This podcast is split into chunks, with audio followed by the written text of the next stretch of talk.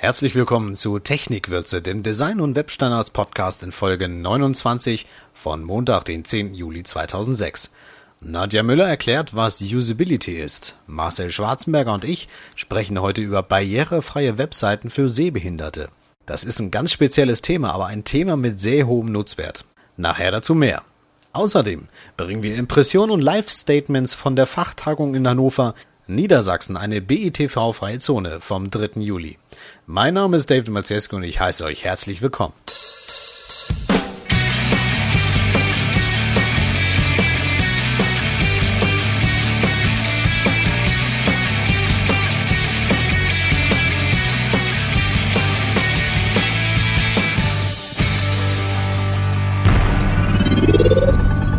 Technik. Usability im Überblick. Lassen Sie Ihre Besucher nicht unnötig nachdenken, heißt es im Buch Don't Make Me Think von Steve Krug, das mittlerweile zu einem der Standardwerke im Bereich Website Usability geworden ist. Und damit fasst es die Kernaussage der Usability hervorragend zusammen. Erleichtern Sie Ihren Besuchern also die Arbeit auf Ihrer Webseite. Doch was ist Usability? Usability bedeutet Benutzerfreundlichkeit bzw. Gebrauchstauglichkeit und bezeichnet die Eignung einer Website oder Anwendung in Bezug auf seine Verwendung. Und benutzerfreundliche Webangebote zu entwickeln, gehört zu den wichtigsten und leider auch am häufigsten vernachlässigten Aufgaben eines Webentwicklers. Wieso ist Usability so wichtig? Die Website Usability Know-how gibt darauf folgende Antwort. Aus der Sicht des Benutzers ist Usability deshalb so wichtig, weil der Benutzer seine Aufgabe entweder richtig und vollständig mit dem System erledigen kann oder nicht.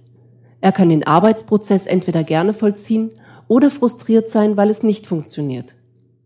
Aus Entwicklersicht ist Usability deshalb so wichtig, weil es den Erfolg oder Misserfolg eines Systems bestimmt, denn fehlende Benutzerfreundlichkeit kostet Zeit und Aufwand und bestimmt über den Erfolg eines Systems.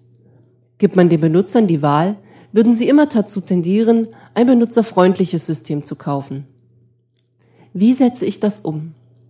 Besucher einer Website besuchen diese Website mit bestimmten Zielen, zum Beispiel um etwas zu kaufen oder Informationen zu finden. Und das wollen sie sofort.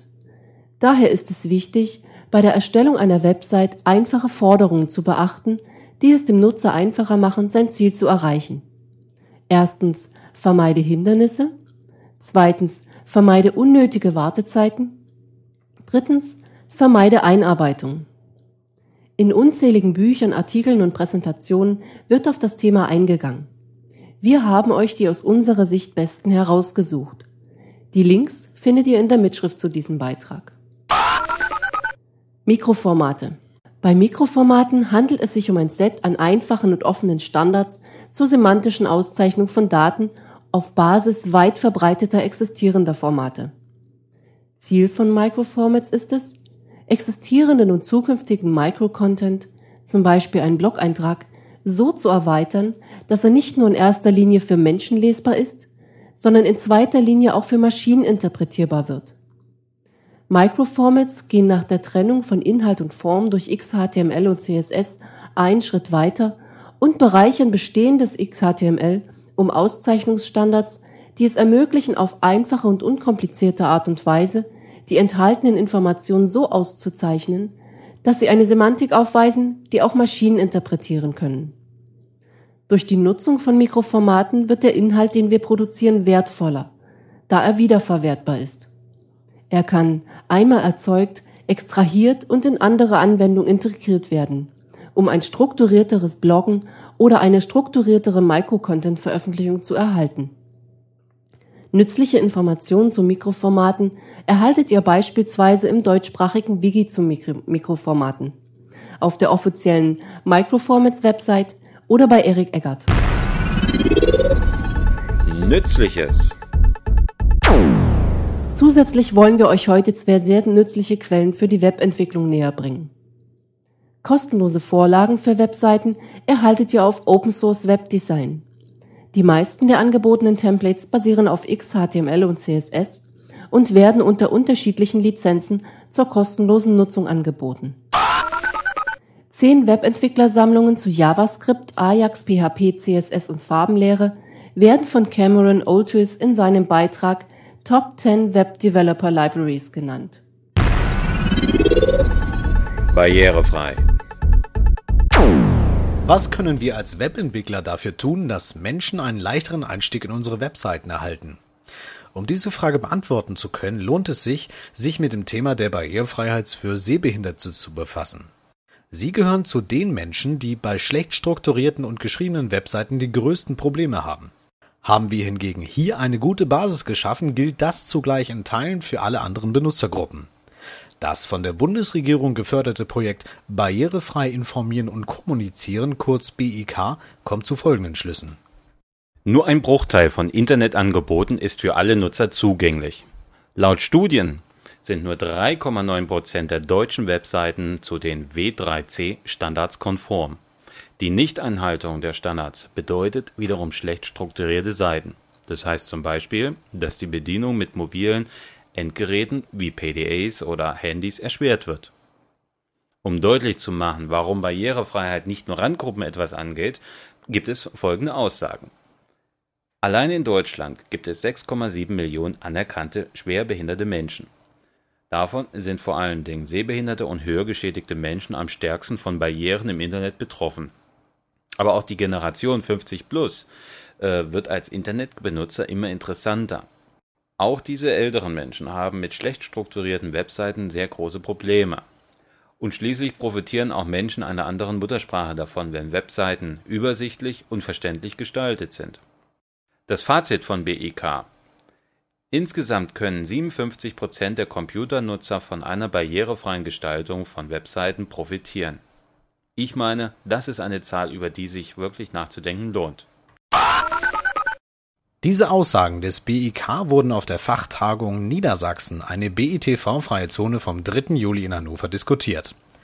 Die Tagung war eine gemeinsame Veranstaltung des Behindertenbeauftragten des Landes Niedersachsen Karl Finke und des Projektes BIK. Mit dabei unter anderem der Hamburger BIK-Koordinator Carsten Warnke. Die Barrierefreie Informationstechnikverordnung, kurz BITV, schreibt Bundesbehörden den Einsatz von barrierefreien Webseiten vor Niedersachsen ist eines der wenigen Länder, die eine solche Verordnung auf Länderebene nicht umgesetzt hat.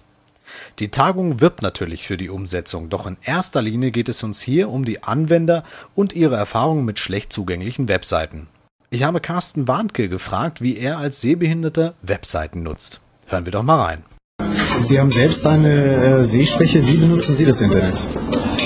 Ja, äh, wie ich vorhin schon sagte, ist manchmal ein bisschen, bisschen krampfig, weil gerade neue Internetseiten, die ich nicht kenne, die erschließen sich eben sehr mühsam, äh, weil ich mit einem Vergrößerungssystem mit Sprachausgabe arbeite.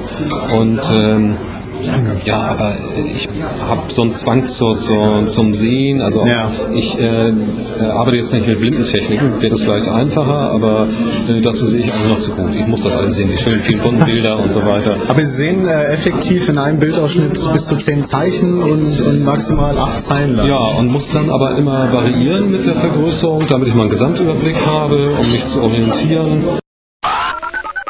David hat sich bei der Fachtagung natürlich auch mit dem Landesbehindertenbeauftragten von Niedersachsen, Karl Finke, unterhalten. Und wie ich meine, sehr interessante Kommentare von Herrn Finke erfahren, wie er mit Webseiten umgeht. Also sind ja nicht Techniker, wie surfen Sie sonst im Internet? Na, ich habe ja die blindengerechte Ausstattung versucht zu informieren und äh, die. Äh, das heißt, Sie sind auch sehbehindert? Ich, ich sehe ein Prozent noch. Ja. Also praktisch blind im ja. Sinne. Ne? Und äh, äh, arbeite ansonsten mit Kassetten und äh, äh, per Internet richtig. Nutzen Sie denn die Braille-Zeile oder wie lassen wie, wie erfahren Sie nein, das nein, Internet? Nur über Aussprache.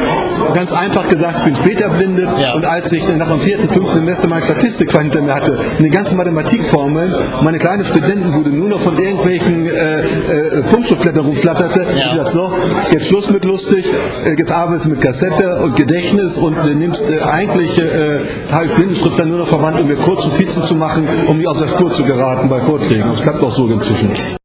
Das hört sich für mich erstmal sehr kompliziert an, wie Karl Finke Webseiten liest, denn er muss sie ja hören.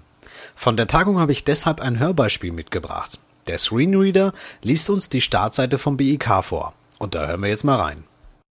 Verbindung zu HTTP www direkt Zum Inhalt. Beak, barrierefrei informieren und kommunizieren. Navigationsservice-Menü. Hilfe Inhaltsverzeichnis Wörterbuch. Kontakt. Anfang von Formular 1. Suche. Text. Suchwort Bindestrich Ereignis. Suchen. Bildschaltfläche. Ende von Formular 1. Hauptmenü. Überblickberatung Tests Testverfahren Infothek. Anfang von Formular 2. Darstellung. Anfang des Auswahlmenüs mit vier Elementen. Ausgeblendet. S-T-A-N-D-A-R-D ausgewählt. Ende des Auswahlmenüs. Puh, also ich hatte große Probleme, diesem Text zu folgen, muss ich ganz ehrlich zugeben. Sich auf Vorgelesenes in dieser Qualität, also mit dieser äh, sehr künstlichen Stimme zu konzentrieren, das hat mir sehr viel abgefordert. Und, liebe Hörer, das war noch ein Positivbeispiel einer barrierearmen Webseite, eben vom BIK. Also ich möchte mir gar nicht erst vorstellen müssen, wie sich erst schlecht strukturierte Webseiten anhören. Mit Karl Finke habe ich dann weiter darüber gesprochen, welchen Entwicklungsbedarf er eigentlich sieht und vor allen Dingen bei wem.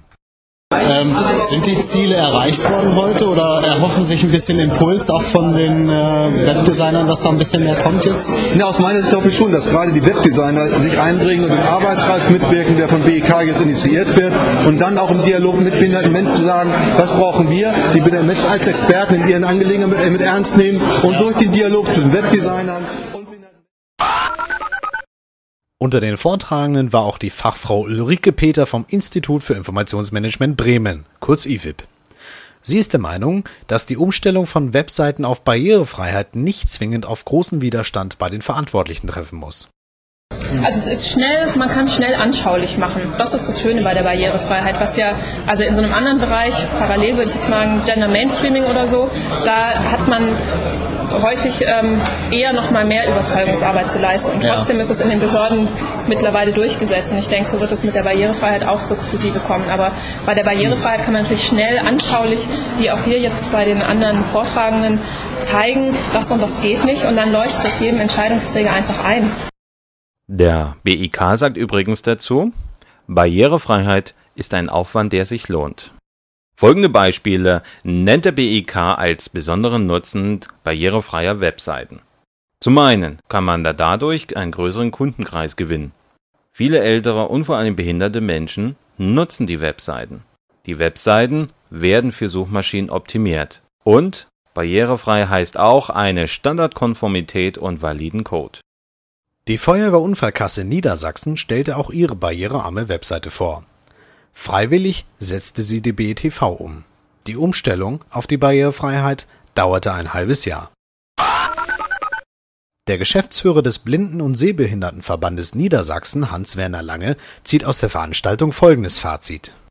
Vielleicht können Sie nach der heutigen Tagung ein wenig nachempfinden, wie es einem blinden Menschen geht, der vor seiner Sprachausgabe oder seiner Braillezeile sitzt und eigentlich an unserer Informationsgesellschaft teilhaben möchte, aber ihn plötzlich barrierische, äh, technische Barrieren dazu bringen, aussteigen zu müssen. Es liegt an uns Webdesignern, dafür zu sorgen, dass möglichst jeder leichten Zugang zu unseren Informationen im Internet hat. Wichtig ist aber der Kontakt zu den Betroffenen. Solange wir uns an die Webstandards halten und barrierefreie Webseiten schreiben, können alle davon profitieren. Die Veranstaltung hat mir wieder mal gezeigt, wie wichtig die Thematik ist. Eure Kommentare bitte an echo@technikwürze.de oder direkt im Kommentarbereich auf technikwürze.de. Musik präsentiert von Podsafe Music Network. Zum entspannten Ausklang spielen wir in der Technikwürze Amy McLean mit My Little Habit Utah Girl. Nadja Müller, Marcel Schwarzenberger und ich sagen Danke fürs Zuhören. Wir hören uns wieder nächsten Montag. Bis dahin.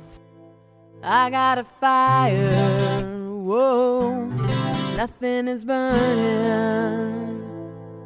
Only when I tired, my stomach stop churning. Oh mama, help me please, cause you brought me to my knees. I'm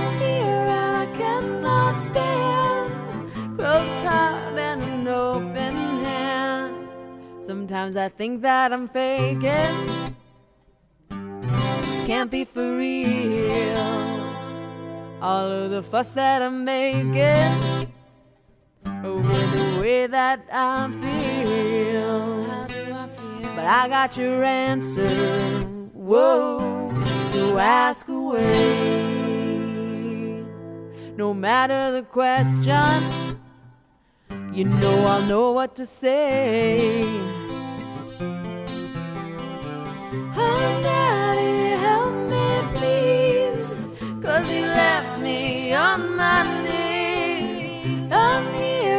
Cannot run. Trigger finger with an empty gun.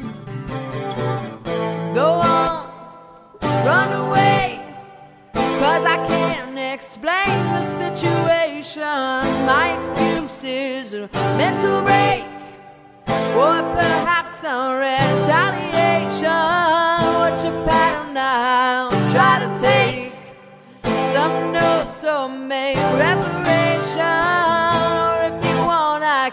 Can run in place. There's such comfort in stagnation. Oh, sister,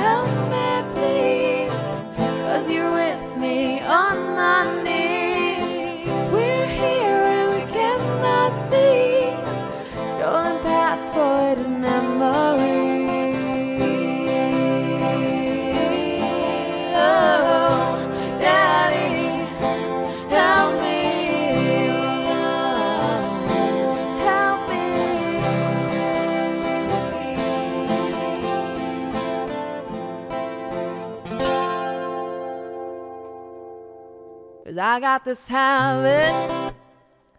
Maybe you recognize me. You know if I grab it,